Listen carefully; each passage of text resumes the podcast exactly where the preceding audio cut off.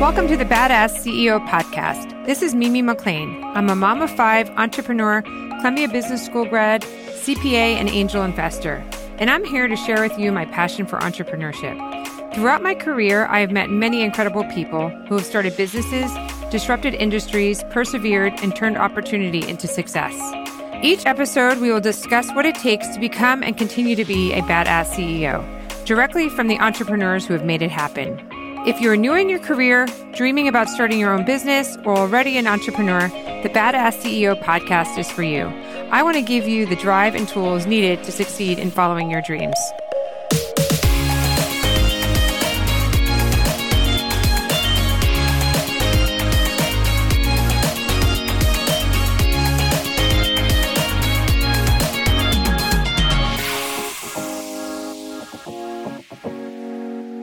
Welcome back to the Badass CEO. Today, we have an entrepreneur and travel expert, Melissa Biggs Bradley from Indagare.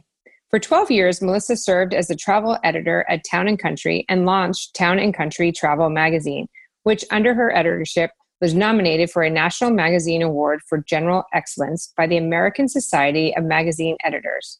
Then, in 2007, Melissa founded Indagare because she believed that creating a platform for exchange between like minded, passionate travelers would allow for more transformative journeys and meaningful global connections.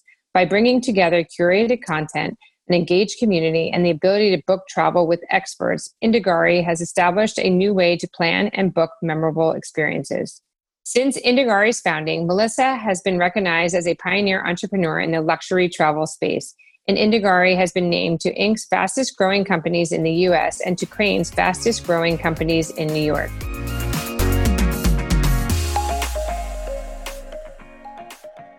Melissa, thank you so much for coming on today. So, where did you get the idea for Indagare? Well, you know, I had been the travel editor at Town and Country for more than a decade. And while I was there, I started to feel that there was a better way to help people plan the best possible trips rather than just giving them information and articles. And one reason for that was our space was just limited. And then as soon as a magazine came out, the information could be out of date and there was no way to update it. I was very intrigued with the internet and the possibilities of having unlimited space and updatable information. And, you know, I also knew that the best tips that I received often came from other passionate travelers. So I felt that if I could offer an online resource with really quality articles that offered inspiration and information, but combined it with a community where you could crowdsource and ask questions, then we could empower people to have better trips. And, and I did try to start that within Hearst. They weren't interested in the internet at that point and doing anything digitally. And you know, we didn't launch with with travel experts to actually design and deliver trips. We added that very quickly though after we started listening to our customer base and and they requested more hands-on help.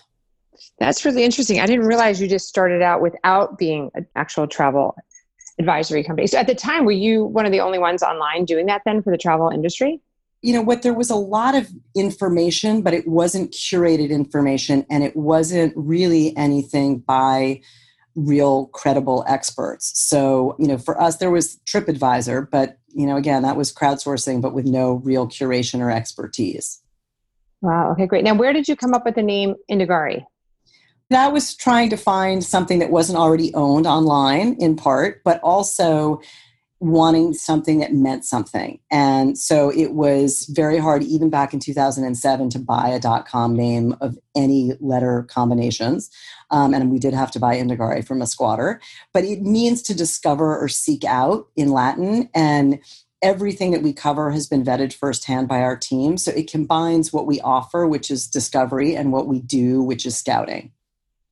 Right. Gosh, I didn't realize that's that's what it meant. So that's that's really interesting. I like the name. And so when you did start out and you went into actually advising for trips and planning, there were other obviously other people out there. So what made you different? It seems like it was a saturated market in the travel industry. It wasn't vetted, but were you one of the first high end kind of travel advisory companies or were there already others out there? No, I mean there was American Express basically in in the platinum desk, in, which was a theory that didn't really actually work. But you know, it's funny because you often hear about founders having kind of a light bulb moment, and in some ways, I did because I was the travel editor at Town and Country. I'd been there for more than a decade. My husband and I planned to go to India for our 10th anniversary, and he had to cancel because of a deal at work just a few days before we were going to go. And he said, Okay, you know, we can't go for 10 days, but I can give you a long weekend, but it's got to be closer than India. So all of a sudden, I had to come up with a trip, and we wanted to go someplace that we hadn't been before. So we decided to go to Prague. And I wanted every minute that we spent there to be really well used and not wasted on a bad meal or a bad guide. And the hotel choice was the easiest part, but the rest of it really wasn't. And so, you know, I was sitting in an office surrounded by travel books with contacts, you know, for tons of travel people at my fingertips. And it was still really hard to plan out a weekend with a great jazz bar and the best shops. And, you know, we had an amazing experience with a guide who'd been part of the Velvet Revolution. And, you know, and I knew that that kind of experience wasn't something that only I wanted. So I wanted to solve that solution. But then after we launched, what I realized was that the internet and the online travel agencies like Expedia had actually killed the mom and pop travel advisors, along with mm. airlines not paying commissions. So, just at the moment that there was this explosion of travel opportunities where flights around the world were cheaper than ever and there were more hotels and i mean there's more than 50 hotels at five star level in the maldives people were supposed to be planning their own trips. They were getting this message that you should be able to do it yourself when there was so much more information and choices. And so the industry was saturated, but not with a solution that a discerning traveler really wanted. That's really interesting because you think now it's like commonplace, right? You could find other companies doing it, but back then, not that long ago, it, it didn't no. exist, which is crazy. So, what was the hardest part about starting Indagare? I, I, you know, there's lots of hard parts. I think the hardest part, though, was taking the plunge actually, because I had a great job at a wonderful company, and you know, and people thought I had the dream job as the travel editor of Town and Country. I was being, you know, sent off to Europe and Africa and staying in amazing hotels and working with people that I really admired, from photographers to editors, and you know, so it was like, who would give that up for something that you know was completely untried and as you said like didn't really exist then even though there's some models of it now.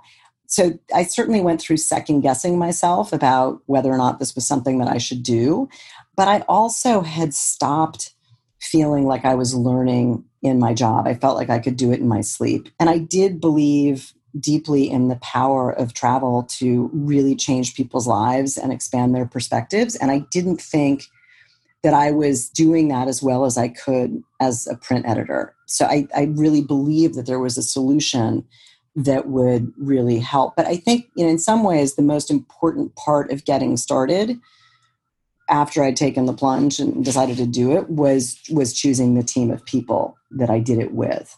What was your criteria to partnering with them or hiring with them? Well, I had worked with some people at Town and Country. The first two hires that I made were people that I had worked with at Town and Country. And I chose people who have totally different strengths and skill sets than mine, but we complement and challenge each other really, really well. And so, I mean, we still work together. And I think for me, that was really the most important thing was understanding that the idea is one thing, but the execution relies on teamwork and on on different kinds of people. Well you obviously pick the right people if they're still with you after all these years so. Yeah. Right? That's good. Getting your name out there is often very difficult with any company that starts and getting clients. Did you find trouble with that or because you were already in the magazine industry and you had a lot of contacts it was it was pretty easy? You know i maybe it was probably easier than if we had if i didn't have a reputation to begin with but i took a very grassroots approach which i think is really the best way. And and it's still the way i think of our community of customers. I think of every single person as a friend of a friend of a friend.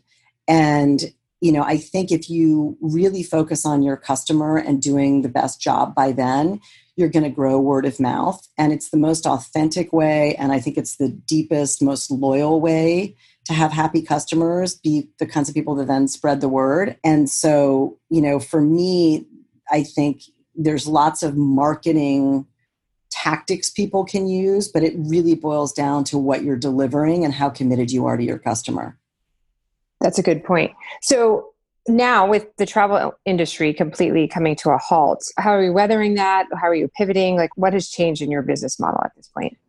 Well, I mean, the pandemic has hit us and many others, but certainly the travel industry like a freight train. And I was in Paris on March 12th on my way back to the States, right when they were closing the borders. And I was with a bunch of my colleagues who I've known in the industry for a long time.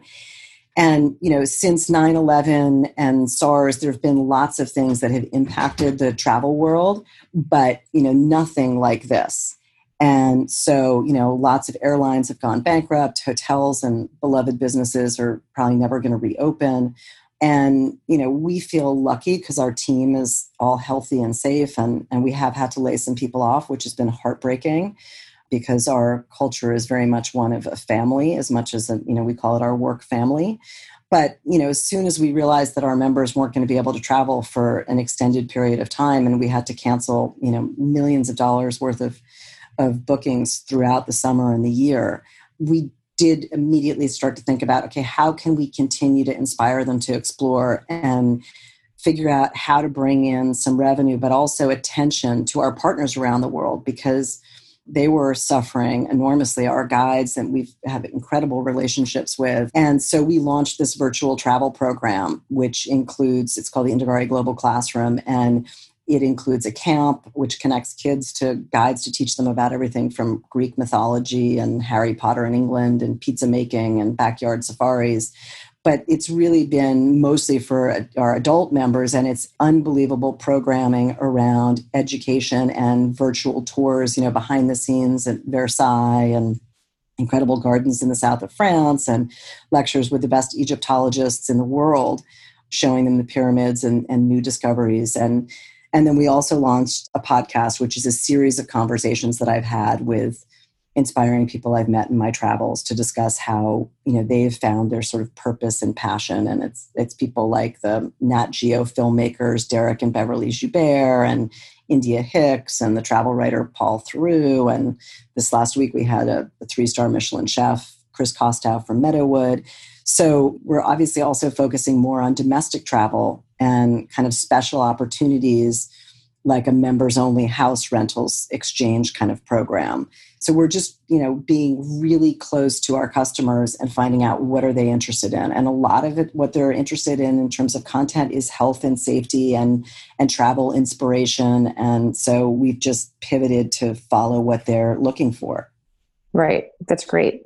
So we obviously I've been on a couple of your trips which I have thoroughly enjoyed and it's probably been the one that we did through Italy was one of my favorite all-time trips of ever. So I thank you for that. It was it was amazing. So and you had amazing like my truffle hunting day in the afternoon of like it was actually in the morning then we went back and cooked with the truffles that we found in Italy. But where do you find, you know, when you started out, like obviously you didn't have a ton of contacts like on the ground in every location that you wanted to go to. So how did you go about finding and vetting each of those contacts? Well, again, it was very much thinking like a journalist because, you know, it starts with doing the, the research and the networking and then trying people out. And, you know, I laugh with people and say, the glamorous job, whether I was an editor or in this incarnation in Indagare is people see the good stuff.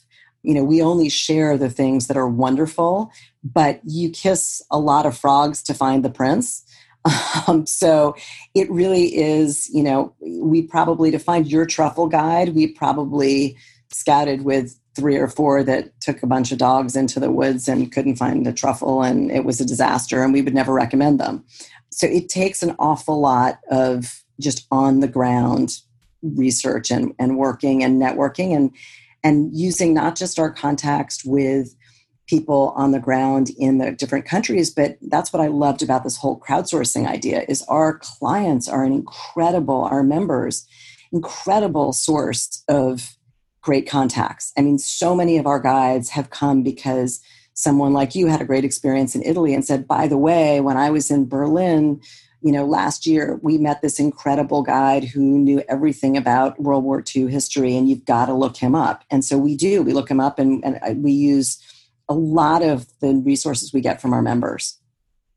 Oh, that's great. Now, how do you keep track? Just going down to like the trivial thing, like keeping track of details. If it's if it's your industry or somebody else is keeping track of clients or networking, how are you keeping track? So when we first started, I mean, it was uh, writing things down on paper and you know on on very basic documents.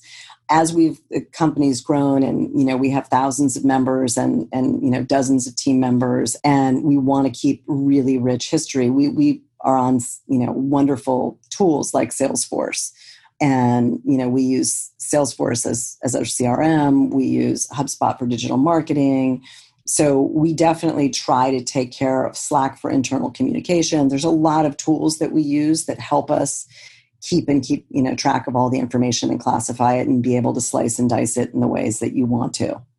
That's great. I, have been hearing a lot of good things about Slack, so I need to look into that. Do you have advice for someone who's looking to start in this industry? And do you think like someone who's an entrepreneur should have experience before starting their own company?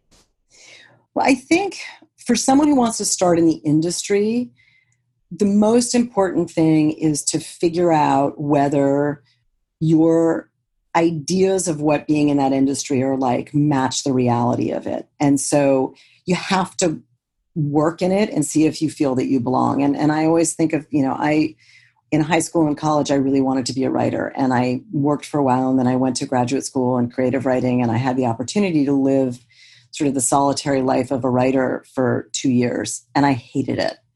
And so, you know, this industry is really people focused. It's incredibly dynamic and it's wonderful. I mean, I, you get incredible people. You're always learning. Every single day is different. And some people think they want to be in the travel world, and then they come and they work either for us or for similar companies, and they realize every single day is different. You have no idea what you're going to be thrown at. No matter how organized you are, you can show up at work one day and somebody's missed their plane or there's been a typhoon in Southeast Asia and you've got to try and re, you know figure out how to get somebody someplace else. And if that kind of unpredictability and sort of on the fly problem solving is not your thing, you probably aren't actually going to want to be in this industry as, as much as there may be elements of it that you like so I think that is sort of just a key thing for any sort of industry wide thing. And then in terms of, you know, an entrepreneur, I think, first of all, I think everybody today has to be entrepreneurial in their thinking, no matter what role that they're in, because careers are changing so quickly. The world is changing so much that you know you have to be adaptable and creative and sort of solutions oriented to figure out how to survive and thrive you know and i look at so many people in the world that i know who've spent years building businesses whether it's restaurants or hotels or travel companies on the ground who are seeing their businesses completely wiped out and they may not come back. And so how do they reinvent themselves? And i think everybody should be always thinking how can i innovate and change? But i also think that ultimately being an entrepreneur it's not just a job because it's it requires so much more focus and time than a job. And when i was the travel editor at town and country i could check out at the end of the day or uh, over the weekend and it wasn't my responsibility that the organization continued to thrive and go on. When you're an entrepreneur the entire enterprise and all of your stakeholders ultimately depend on the decisions that you make and so you can't ever turn off. So I think you got to be doing it not just for the paycheck or a payoff. I think you have to do it because you almost don't believe that you could be doing anything else with your time. And that's sort of the way I feel like I got into this. I got to travel at a young age. I see how it changes people's lives. The best memories of my life are often when I'm traveling. And so I feel this privilege and responsibility to be able to do that for other people. And I think it it so it, it helps if it feels like it's your calling. That's really well said. I love that. So how, I mean, obviously there's moments when it's very stressful. So do you have any special way or favorite ways that you de-stress after work or throughout the day? Yeah, I mean, for me, being in nature is incredibly restorative and my home base is New York, so I live near Central Park. But as much as I can get outside and sort of be reminded of how wide the world is and be restored by just natural landscapes, I find incredibly relaxing but also reinvigorating. I also will confess, I mean, I love a great deep tissue massage. That really helps. Hmm. but you know, in general, it's it's really you know being with friends and family and and discovering new places. And I don't de-stress so much as I recharge and traveling to different places and and and that literally can be a different restaurant around the corner, but just seeing new things recharges me. It's not true for everybody, but it definitely works for me. Yeah, I'm the same way. I always like to have new things and keep kind of moving. So I appreciate that. Okay, so you're a mom and also an entrepreneur, and you, you own your own company. You're you're a badass CEO. So how do you keep everything kind of going and on track? Like, is there any special? Are you a paper person? You a digital person? Any any tricks that you can give any other person that's juggling a lot? Yeah, I mean, I'm obsessed with to do lists. My kids are so sick of me trying to get them to do lists, but it really, really helps me. And I have, you know, sort of like daily to do lists, weekly to do lists, quarterly to do lists. I use Trello, which is like a great digital app that helps you organize your calendars or your boards, as they call them. So I can have different to do lists and Trello boards. And that really helps me. And also, I do definitely structure my days really carefully in terms of calendars. So, you know, I kind of know exactly what I'm doing Monday to Friday, nine to five for weeks ahead. And I'll block time in those to do to do lists or to catch up on certain things. But yeah, I, I do find I'm in some ways not a process person. I'm more creative, but I need process to organize me. Right. A common theme is this time blocking, right? Where you have it written in your in your calendar and you kind of do everything at once and group everything kind of together that's like. So I wonder how people like your like your kids or my kids how they get through the day without having to do lists. Because I'm a to do list person too, and I can never understand when someone doesn't have a to do list. I'm like, how do you know what to do? yeah. You know, it's very possible my kids actually have them, but they don't call them that because it would be like conceding that maybe I was right about something. so I don't know. That's true. I didn't look at it that way. Okay, so final question. If you were to give any advice to someone who wants to start out or is in the midst of starting out, I had someone contact me yesterday who is a also a fellow CEO and she's like, I love listening to your podcast because like on the days where I'm kind of bummed out it keeps me going. I know I'm not alone going through this. So, is there any advice that you would give anybody? Yeah, I mean, I think the thing that I love the most about it in many ways is the constant learning and you know and that's what you're doing you're giving people a community and more resources to learn from i love sort of listening to other people and learning from them and you know again to me it's it's so much about having kind of a growth mindset and since you're constantly solving problems, that's one thing. But a lot of the problems that we're solving, other people have done before us. And so having a great network of people that you can turn to for advice who as you said, you know, can make you remember that you're not alone in the struggles of trying to figure things out. And that can be anything from, as you said, you know, how do you organize your day to, you know, what kind of financial tools you're going to use or what kind of new systems you're going to put your team on, what kind of healthcare you're going to offer them. I mean, there's just a lot of stuff that as an entrepreneur you can often feel so alone in. And so remembering that there is a great network of people who can offer advice, consolation, tips, other people, I think is is really key. And, and there's no question I've been lucky to have great sort of angels show up along the way to help point me in the right direction or give me the confidence to make certain changes that I wasn't sure about. So, you know, I think having that that great network is so key and I was really lucky because I had great bosses and mentors over the years and all of them shared this belief that if you show up with integrity in every interaction, that's how your reputation is built. And I've seen people over the years who were really focused on the people ahead of them who could move them forward and didn't pay any attention to the people who maybe weren't they didn't think would serve them and which always kind of shocked me.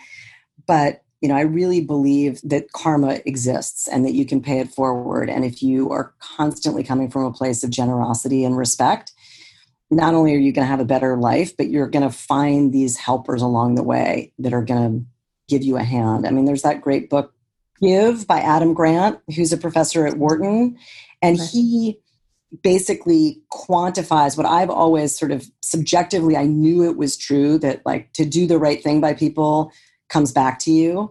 But he literally analyzed the people who were the takers and the givers, and he calls them that in, in all sorts of different careers. He looks at medical, the medical field, he looks at banking, he looks at the Silicon Valley. And the takers think they're smarter and more strategic about taking advantage of situations but ultimately, it was the givers who ended up always doing better. And it was really because they built a network of people who wanted to help them succeed. I love that. I love that because I read. I love this book called The Go Giver. So that's oh, what I, I thought you were going to say. And it's the Who's same idea. How you should always. I don't remember the author. I should, but you should. Oh, it, it's always about like it's about the same thing. About you should always be thinking about what you can help somebody and do something instead of what they can do for you. Yeah. I mean, we, we, in our office, we always say, make a deposit before you make a withdrawal. Mm-hmm. That's well said. Yep. Yeah. And it's interesting because that was a tenet that I often found people coming into our organization didn't understand. They thought, sort of thought like, I'm going to evaluate like whether or not this person is useful to me. And I was always like, don't look at it that way. Assume that you can learn something from everybody and that you can do something for everybody. And if you do that, then you would be surprised at how many doors will open up for you. It's true. I, I love that philosophy. That's what I try to live by. you feel good. I mean, you go through life actually feeling good about the way you're living your life as opposed to sort of being suspicious of what can I get out of this person. That to me is just a really sad way of looking at the world. No, it's true. This is this is amazing advice. Melissa, thank you so much for coming on today. I really appreciate it. You had some really great comments and takeaways, and I know everyone's going to love it. So I appreciate it. Thank you so much. I love talking to you, Mimi. I know this has been great. Thank you. Thank you for joining me on the Badass CEO podcast. If you enjoyed today's episode, please leave a review and see you next time. Thank you.